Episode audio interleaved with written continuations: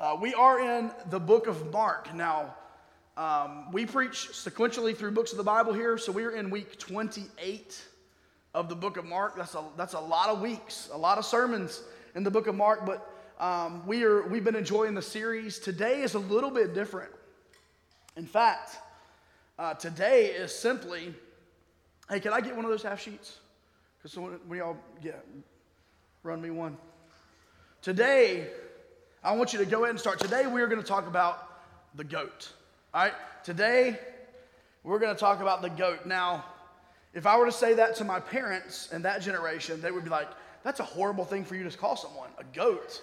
Why would you call them that? Like, and, uh, you know, they think of maybe like the scapegoat or, the, you know, you think of different things like that.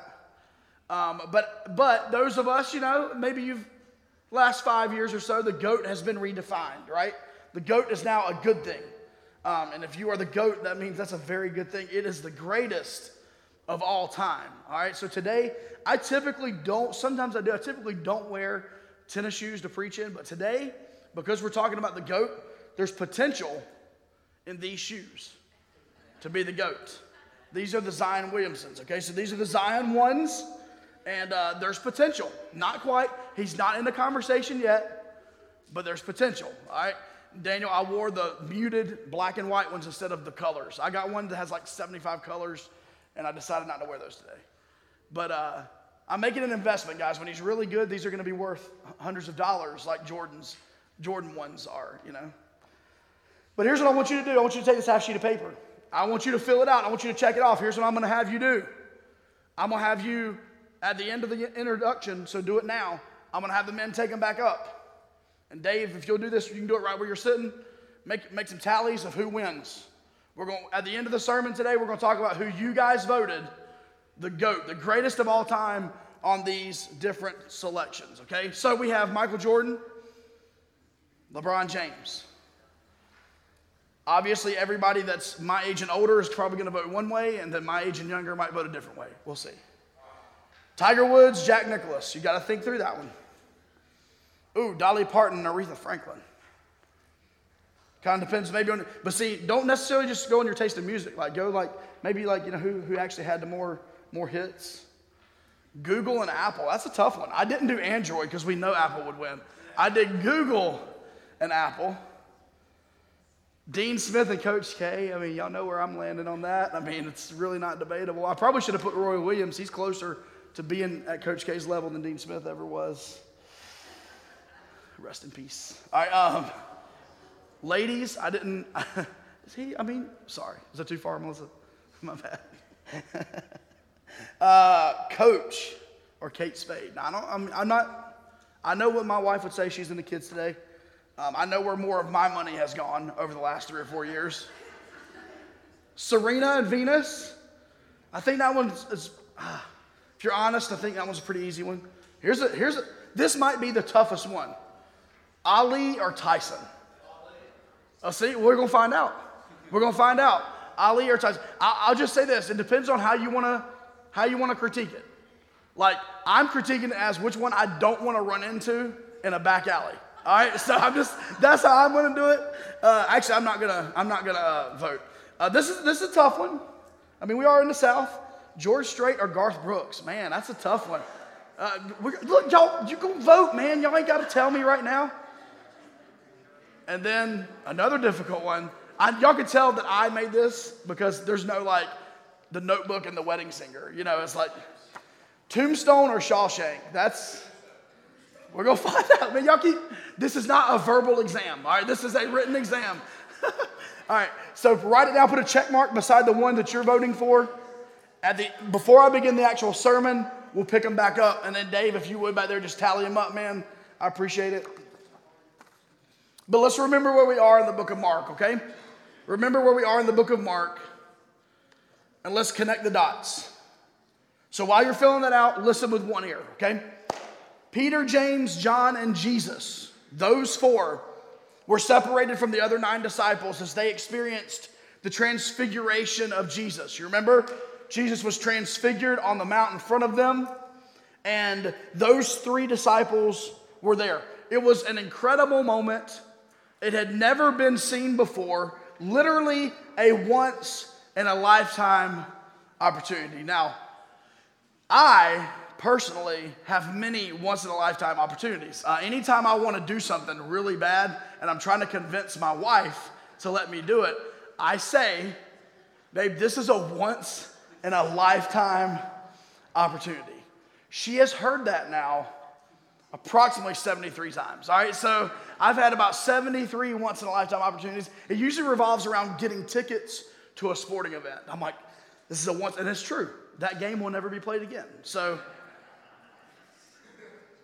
but a once in a lifetime opportunity. This transfiguration literally was that. No one had ever seen this before.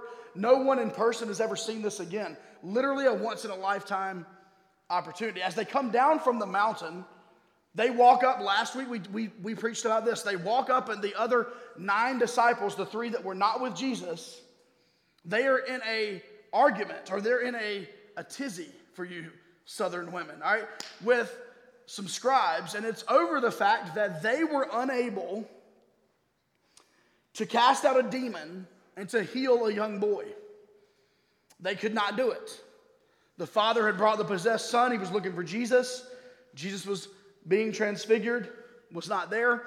So he asked his disciples, Would you heal him? And they could not. So think about it. Peter, James, and John had just been on the mountain with Jesus as he was transfigured. The glory of God shone through Jesus' body. Is an incredible thing. Two weeks ago, we spoke about it. If there was anything in the world that should have made those disciples go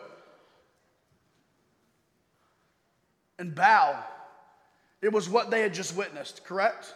They just saw Jesus in all of his glory.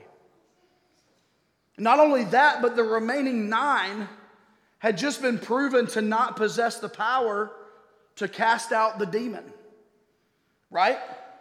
You couldn't do it. We were looking for Jesus, and we asked you, the disciples, and you couldn't do it. Once again, another time where those nine disciples should have been the natural thing would have been we're unable. And so we pick up today in our text where you would think the three disciples that were closest to Jesus, Peter, James, and John, would have been humbled and you would think that the other nine disciples, just publicly incapable of performing the miracle, would have been humbled. And as they get on the road and they begin to head toward Capernaum, what do you think they talk about? How awesome Jesus is? Man, if you guys would have been there on the mountain, man, you never would. He turned white, bright white. We couldn't even look at him.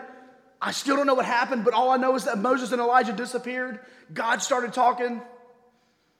Or maybe on the road home, they went, man, just when we think we're something, man, we realize just how inadequate we are and just how adequate Jesus is, how sufficient that He is. We couldn't heal. And did you see what Jesus did? He healed him right then. Yeah, that's what you would think, but no.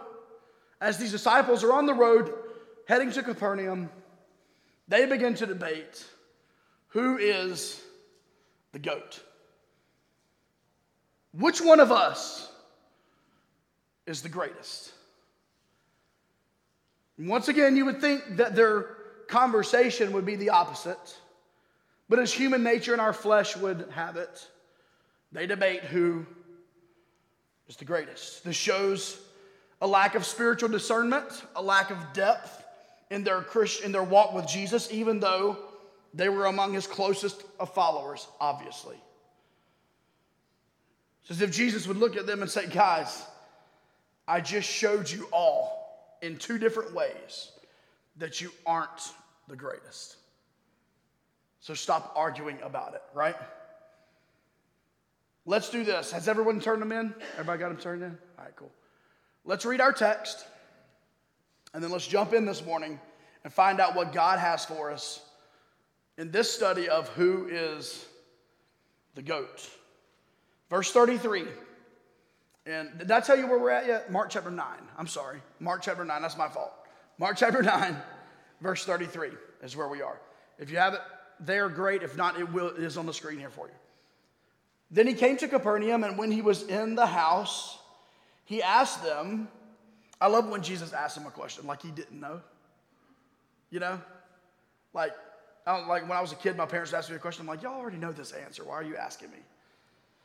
What was it you disputed among yourselves on the road? And they're like, nah, I ain't telling him. Verse 34, that, that's in the, the Greek. I ain't telling him. But they kept silent, for on the road they had disputed among themselves who would be the greatest. It's as, it's as if they were already embarrassed that they had that conversation. Like, I am not telling him what we talked about.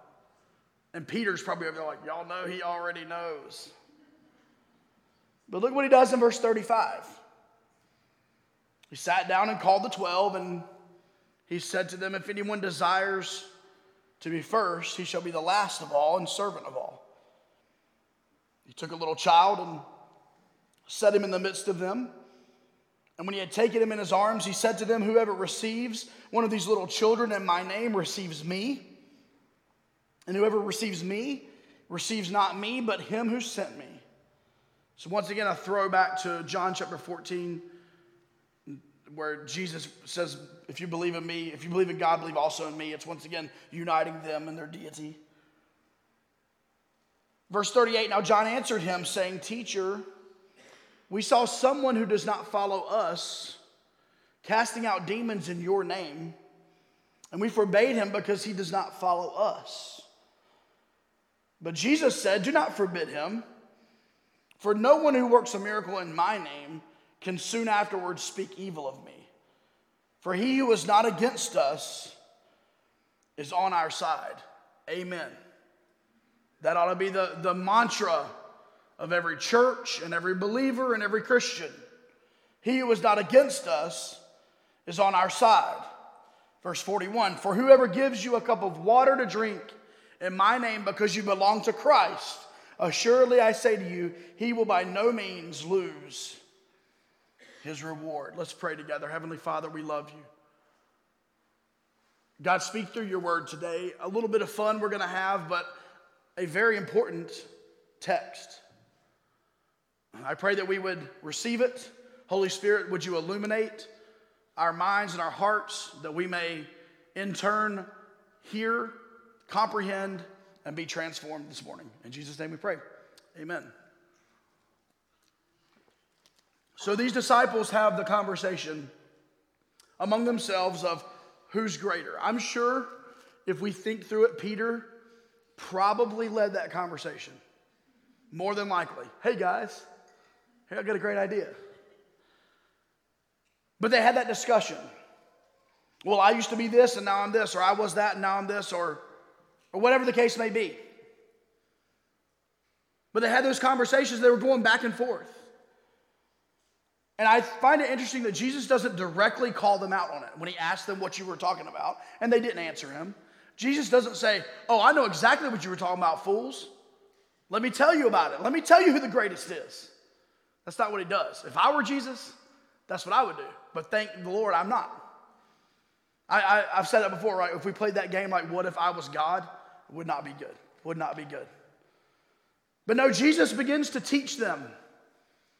And he uses the three truths that we're going to speak about today to explain to those disciples that not only uh, are you not the greatest, but you should not even have the conversation about the greatest. Okay, so not only are you not the greatest, but you ought not even have the conversation. I want us to look at three truths this morning from this text as we think about uh, wanting the fame, wanting all of the accolades, the pride that goes into it, and what Jesus calls us to do and to be. Number one this morning refuse to be first. Refuse to be first. Jesus' teachings had already confounded the Pharisees. He had turned the traditional law heavy teachers uh, upside down. The, the Pharisees had it all figured out. They were the religious right.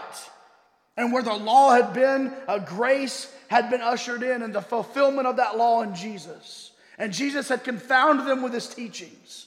So it was no surprise that Jesus gives his disciples the opposite instruction of what they would have expected. Jesus has been doing that his entire ministry. Hey, you think I'm going to teach you this? I'm actually going to teach you this. You think the way is this way, I'm going to tell you that the way is that way. And here's another form where Jesus does this. Verse 33 He came to Capernaum. When he was in the house, he asked them, What was it you disputed among yourselves on the road? They kept silent, for on the road they had disputed among themselves who would be the greatest. He sat down and called the twelve and said to them, If anyone desires to be first, he shall be last of all and servant of all. Matthew in chapter 23 and verse 11. But he who is greatest among you shall be your servant. And whoever exalts himself will be humbled, and he who humbles himself will be exalted. This goes 100% against the grain. This went against the grain of culture in that day, and this continues to go against the grain of culture today. The first will be last. If you desire to be first, you shall be last. The greatest among you is going to be your servant. The one who exalts himself is going to be the one who is humbled. Our culture and society, they preach to us loudly to take care of yourself or to be at the expense of others, to beat other people down, to beat other people to the punch, to take the competitive advantage against other people every chance that you get. But Jesus says, go last. Jesus says, let others have their preference before you get your preference. Jesus says, as you're pulling into that parking spot, and the other car is pulling into that parking spot, that you let someone have their preference, especially, I see y'all laughing, especially if you got that Keystone Church sticker on the back of your car. if you don't, that's between you and God. Uh, but, uh, but, uh, something as silly as that. Think, think about the things that we, that we knee jerk at, the dumbest things. It really doesn't matter if I park 15 feet further away from the door. My tail needs to walk 15 feet further. It's okay. Listen, if there's a, if there's a thing at work, and I know many of you don't even go into work anymore, and you're working from home, but when you if you work in an establishment with other people, if they're reconfiguring your office and they say, "Hey, listen, we're gonna we're gonna choose different areas of this space for you to have and for other people to have," did you know that it is a very, very, very biblical thing for you to say, "Hey, guys, why don't you guys choose, and then I'll take what's left." Did you know that that's a, that's a very biblical thing? Now it goes against our flesh. And it goes against our culture. And it goes against everything inside of me. I promise you it does. It's a very biblical and a very spiritual thing to say, hey, I would like for you to get your preference before I get my preference. Jesus says, refuse to go first. Refuse to be the one who is, has got to get out in front. Refuse to be that person. Luke chapter 14 and verse 8, he says this When you are invited by anyone to a wedding feast, do not sit down in the best place, lest one more honorable than you be invited by him. And he who invited you and him come to you and say, Give place to this man. And then you begin with shame to take the lowest place. But when you are invited, go and sit down in the lowest place, so that when he who invited you comes, he may say to you, Friend, Go up higher. I love that.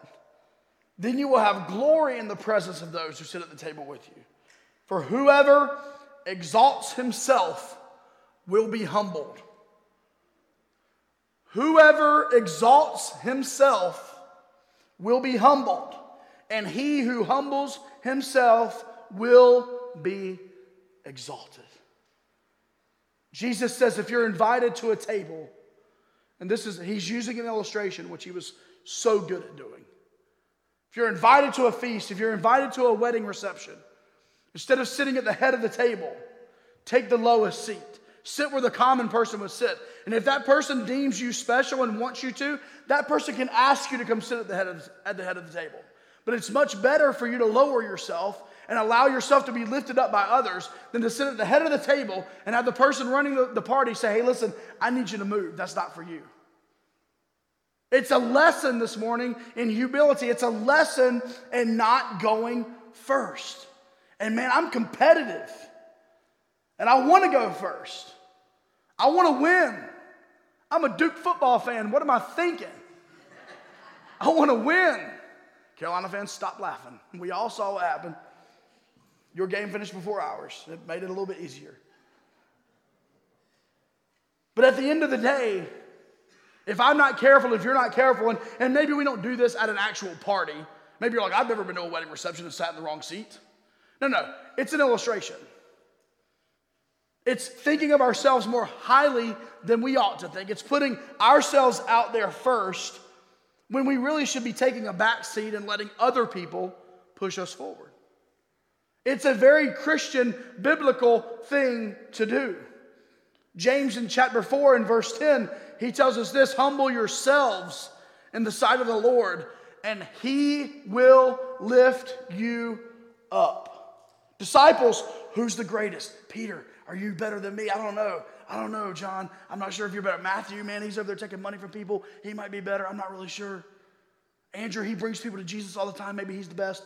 No, no, no, no. Listen, humble yourselves in the sight of the Lord, and he will lift you up. Jesus publicly, publicly this morning rebukes his disciples as they simply jockey for position in the kingdom of God. Church, this morning, may we be humble. May we be a humble church, but we are only a humble church if we're a church full of humble individuals. Humble ourselves in the sight of the Lord, sit at the lowest place, and let God move us to the head of the table. Go second and allow others to go first. Don't push so hard for your preference at the expense of other people. Jesus is giving a very, very legitimate lesson that not only do those disciples need, but you and I need to hear it today. I need to hear it today. So we see, first of all, this morning, very quickly, refusing to be first. Secondly, I want us to look right in the text. Do not refuse the children. Hey, you think you're going to be the greatest? Okay, do not refuse the children. Look at Mark, look at our text. Chapter 9, verse 36, right now, verse 36. That he took a little child and he set him in the midst of them. When he had taken him in his arms, he said to them, Whoever receives one of these little children in my name receives me. And whoever receives me receives not me, but him who sent me. In a nutshell, Jesus says, if you'll receive a little small child, and we'll talk about the significance. If you'll receive that child, it is as if you're receiving me and my Father. It reminds me of the verse, as you have done it unto the least of these, Jesus says, you've done it unto, unto me. That's why it's a very biblical practice to give a cup of water to the thirsty. Because as you've done it to the least of these, you've done it to him. So it's a very biblical thing to give food to the hungry and clothes to the naked and encouragement to the discouraged. Because as you've done it unto the least of them, you've done it unto Jesus. And Jesus is further driving home the point of humility. And he uses a young child in this instance as his illustration. And in that culture, and by the way, in many developing cultures still today, Children are not respected, they're not cared for, they're not valued. Um, I won't even give the country because it, the country doesn't matter, but I've been on missions trips and I've seen kids uh, sitting in certain areas of the church and they would get acting up in service and, and talking as kids can and will always do, right? That's just what happens. And I saw, I've seen people come over and smack kids in the head. I was a teenager when it happened. I'm like, what in the world just happened? Oh, was just part of our culture. The kids would mess around again, and the, the deacons, the leaders in the church would walk over. It's not even their kids. Pop, smack a kid. As a teenager, I'm like, what is going on? As a parent and an adult, I'm really glad I was not in that situation where I am now because I probably would have made a fool of myself. But in many cultures, children are not respected, children are not cared for or valued. And so Jesus brings one of these children, one of the least of these, and he sits the child down in the middle of his disciples. And he doesn't speak of making the deaf hear or of the mute to speak or casting out demons. No, he simply says and teaches the disciples the value of the little child, the simplicity of the little child, the sense of wonder in a little child, the teachable spirit of the little child. He says, Listen, if you'll take care of the least, if you'll take care of the children, who's the greatest of all time? You don't have to be first. Are you willing to take care of the least? Are you willing to bend your knee and help that child? Are you willing to give a cup of water to that thirsty man? Are you willing to get your hands dirty with the dirtiest of sinners? Are you willing and ready to serve the least? May I reiterate today? He used a, a child in this instance, and so I want to apply it with this truth that we are a church who is fully committed to our children, to our kids' ministry, to our student ministry. Not that our kids and our students are the least of these, but in this light, I want us to understand that we're a church who loves bending a knee and caring for a child. Hey, we're a church, and we're going to talk about this as we as we finish up our renovations and get closer to being done. We want to respect our property, but we also want to be a church where kids are all over our property. We want to make sure that we are valuing the children. Now, I believe the greater context here is the least of these in general. But I want us to directly apply that that we are a church who's committed to bending our knee and serving the next generation. In fact, in the weeks to follow, in the next two to three Sundays, depending on how we do things, I'll be making an even more detailed statement about our stance on the abuse and mistreatment of children because the text in the book of Mark deals with it. And so the text is going to deal with that in the next week or two, three, and I'm going to deal with it directly. But for now, there's, there's a, a primary application that Jesus is saying be willing to bend your knee and get dirty and serve the least of these. Secondary application is we ought to be committed to serving, loving, and caring for our children.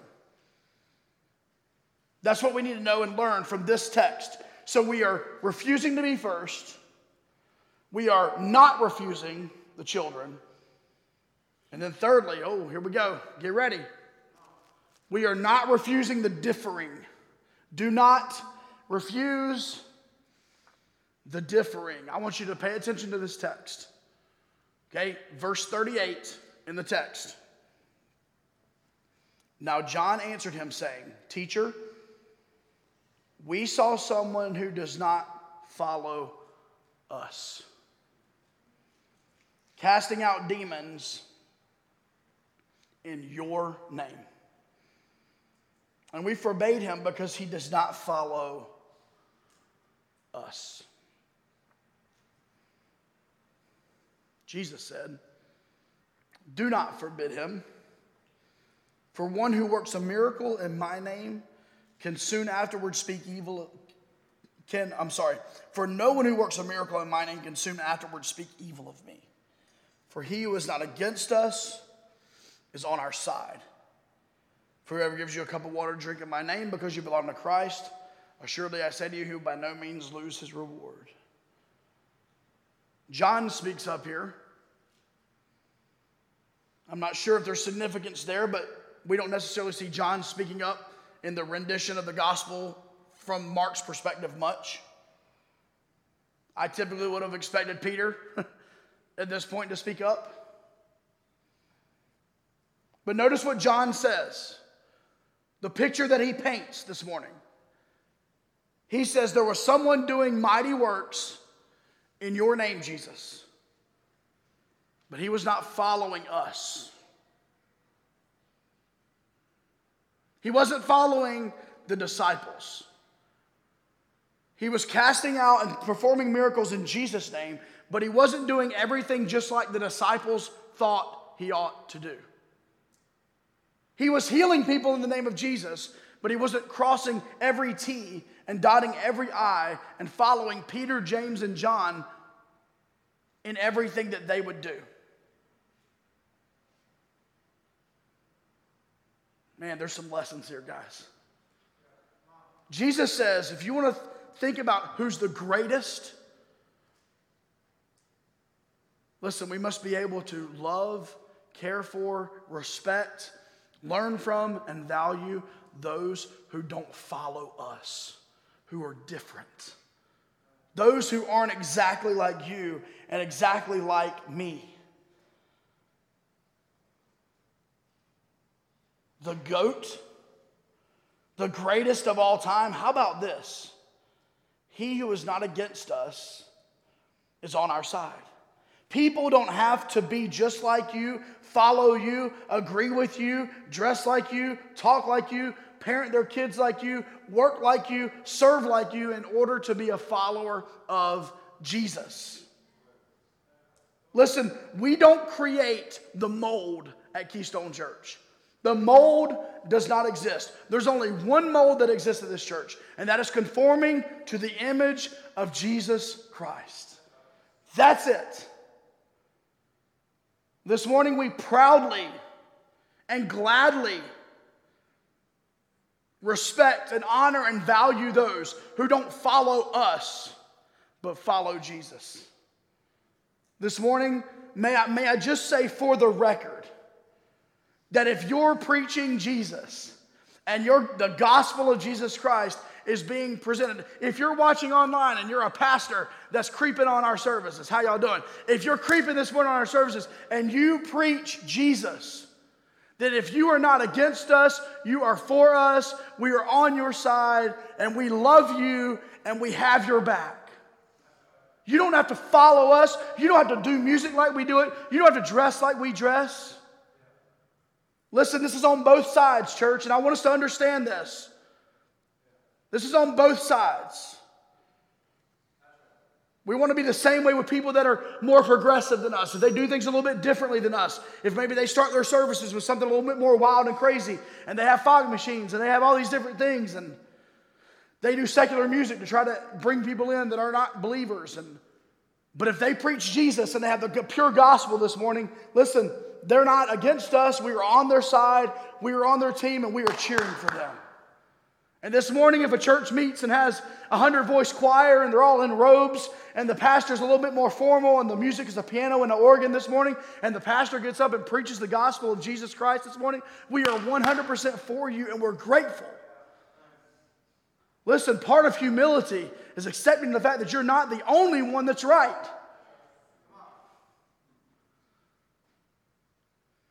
One of our core values at our church that we teach through our onboarding process is that we want to value identity over identical.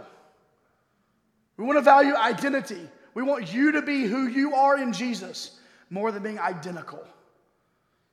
May I say it this way? This is something for you to write down. We don't have to be twins in order to be brothers. I want you to think about that statement. We don't have to be twins in order to be brothers. In fact, may I say this as it relates to our church? There are people that we will be able to reach with the gospel of Jesus Christ that other people will not be able to reach as effectively. And guess what? There's going to be some other churches that can reach some other people more effectively with the gospel of Jesus Christ and the love of Jesus than we can reach. And listen, we don't have to be twins in order to be brothers. In fact, if we were all twins this morning, that would creep me out. And it ought to creep all of you out. This morning, as a church, we want to value our unity with our diversity of thought. We want to value being on the same page, okay, but not writing the same letter. We want to value harmony over unison. We don't have to be twins in order to be brothers. You see, this was part of the lesson that Jesus was teaching his disciples. No, you aren't the greatest. Guess what? People don't even have to follow you to follow me. And guess what? There's a lot of pastors and a lot of churches and a lot of movements that need to understand that. I don't have to follow you to follow Jesus. We're not trying to create some weird culture in our church where we're the only ones that are right and anybody else that does it differently is wrong. Man, we want to be known what we're for. You know what we're for? We're for Jesus. We're for the gospel. We're for the, we're for the grace of God being taught and pushed to every single person that will listen. What does that mean? That means that we got to take a step back sometimes. Hey, and I'll be honest with you, I, have you, many of you know my background is more, from a more conservative uh, church background. And I've been guilty, I'll, I will, I'll confess this today, I've been guilty every now and then of poking fun at that. And that's just part of my past, and that's fine. I'll laugh at my past sometimes. But in all honesty, if where I came from preaches the gospel, more power to it. Praise God.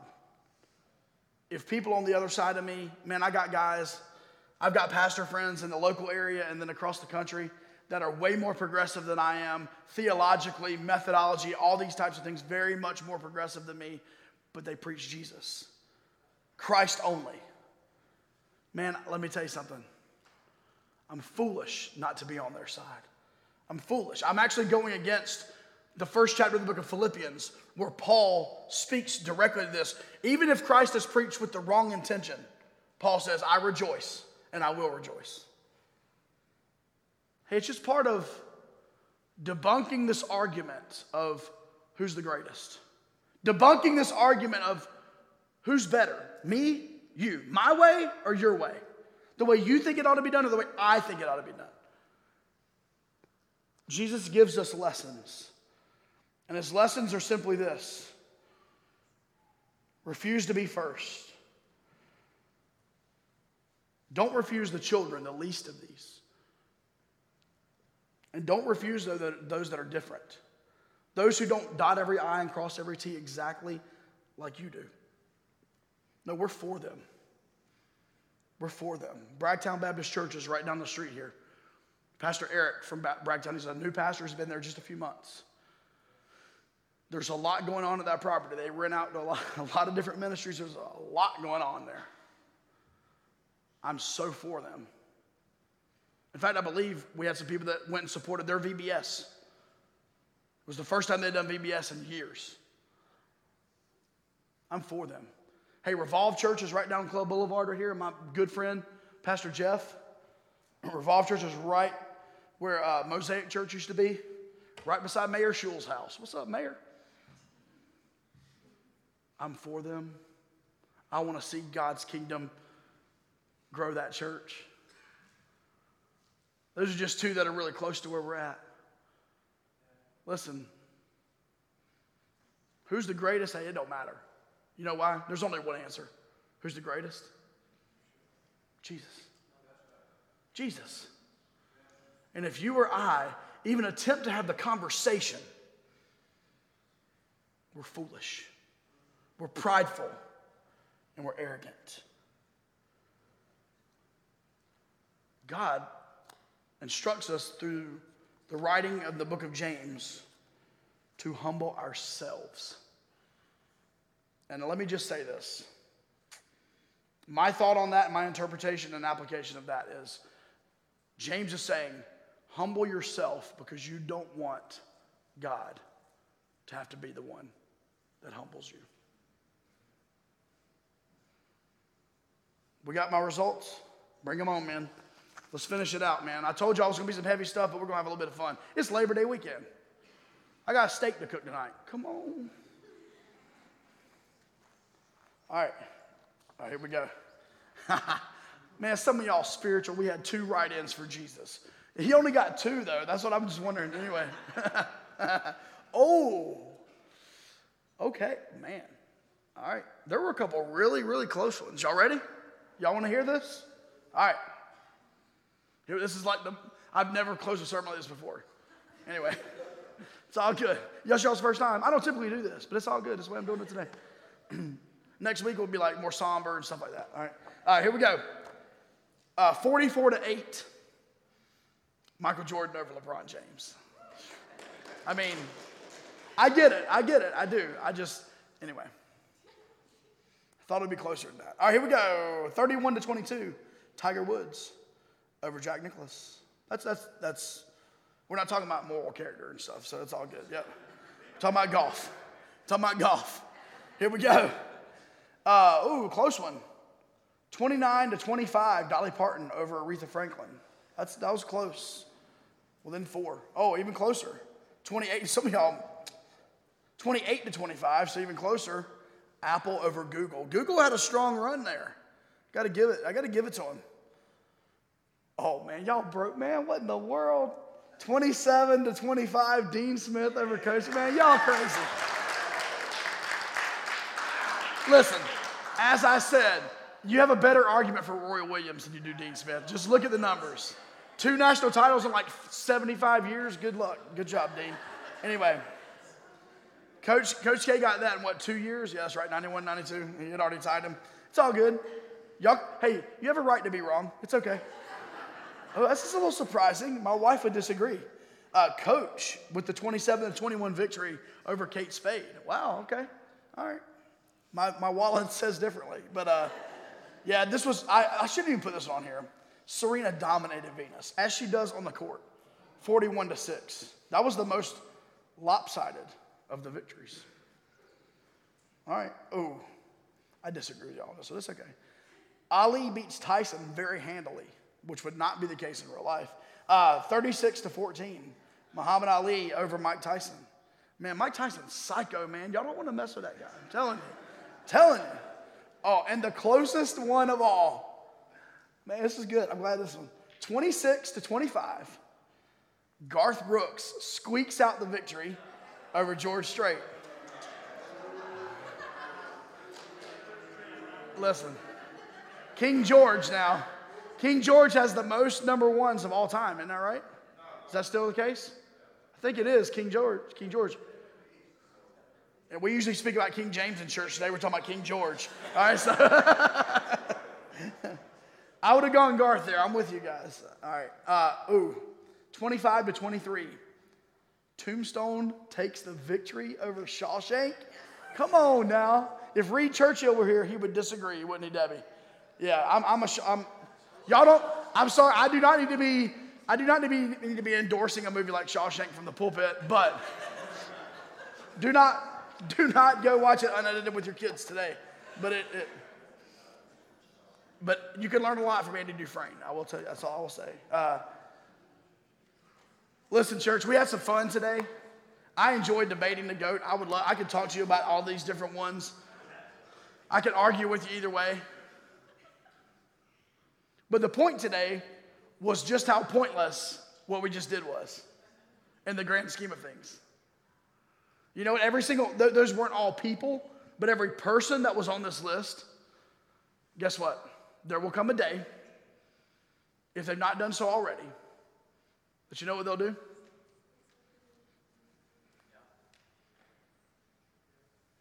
You are who you said you were. Worthy is the Lamb. But I had X number hits. Worthy is the Lamb. But I made X amount of money. Worthy is the Lamb. But I was on TV X amount of times. Worthy is the Lamb. The greatest of these, may we not be a church that that conversation ever happens. May we live to serve others. May we see the value in others. May we continue to love the children and the least of these. May we prefer others above ourselves. Thanks for listening today. If you're listening for the first time, we would love to hear from you. Maybe you have a question about the gospel of Jesus. If so, we'd like you to send us an email at hello at keystonerdu.church. If you're a regular listener to our podcast and you would like to donate to the media and outreach ministries at Keystone, your gift would allow us to do more in an effective way to get the gospel out. Thank you for partnering with us in ministry in Durham and around the world.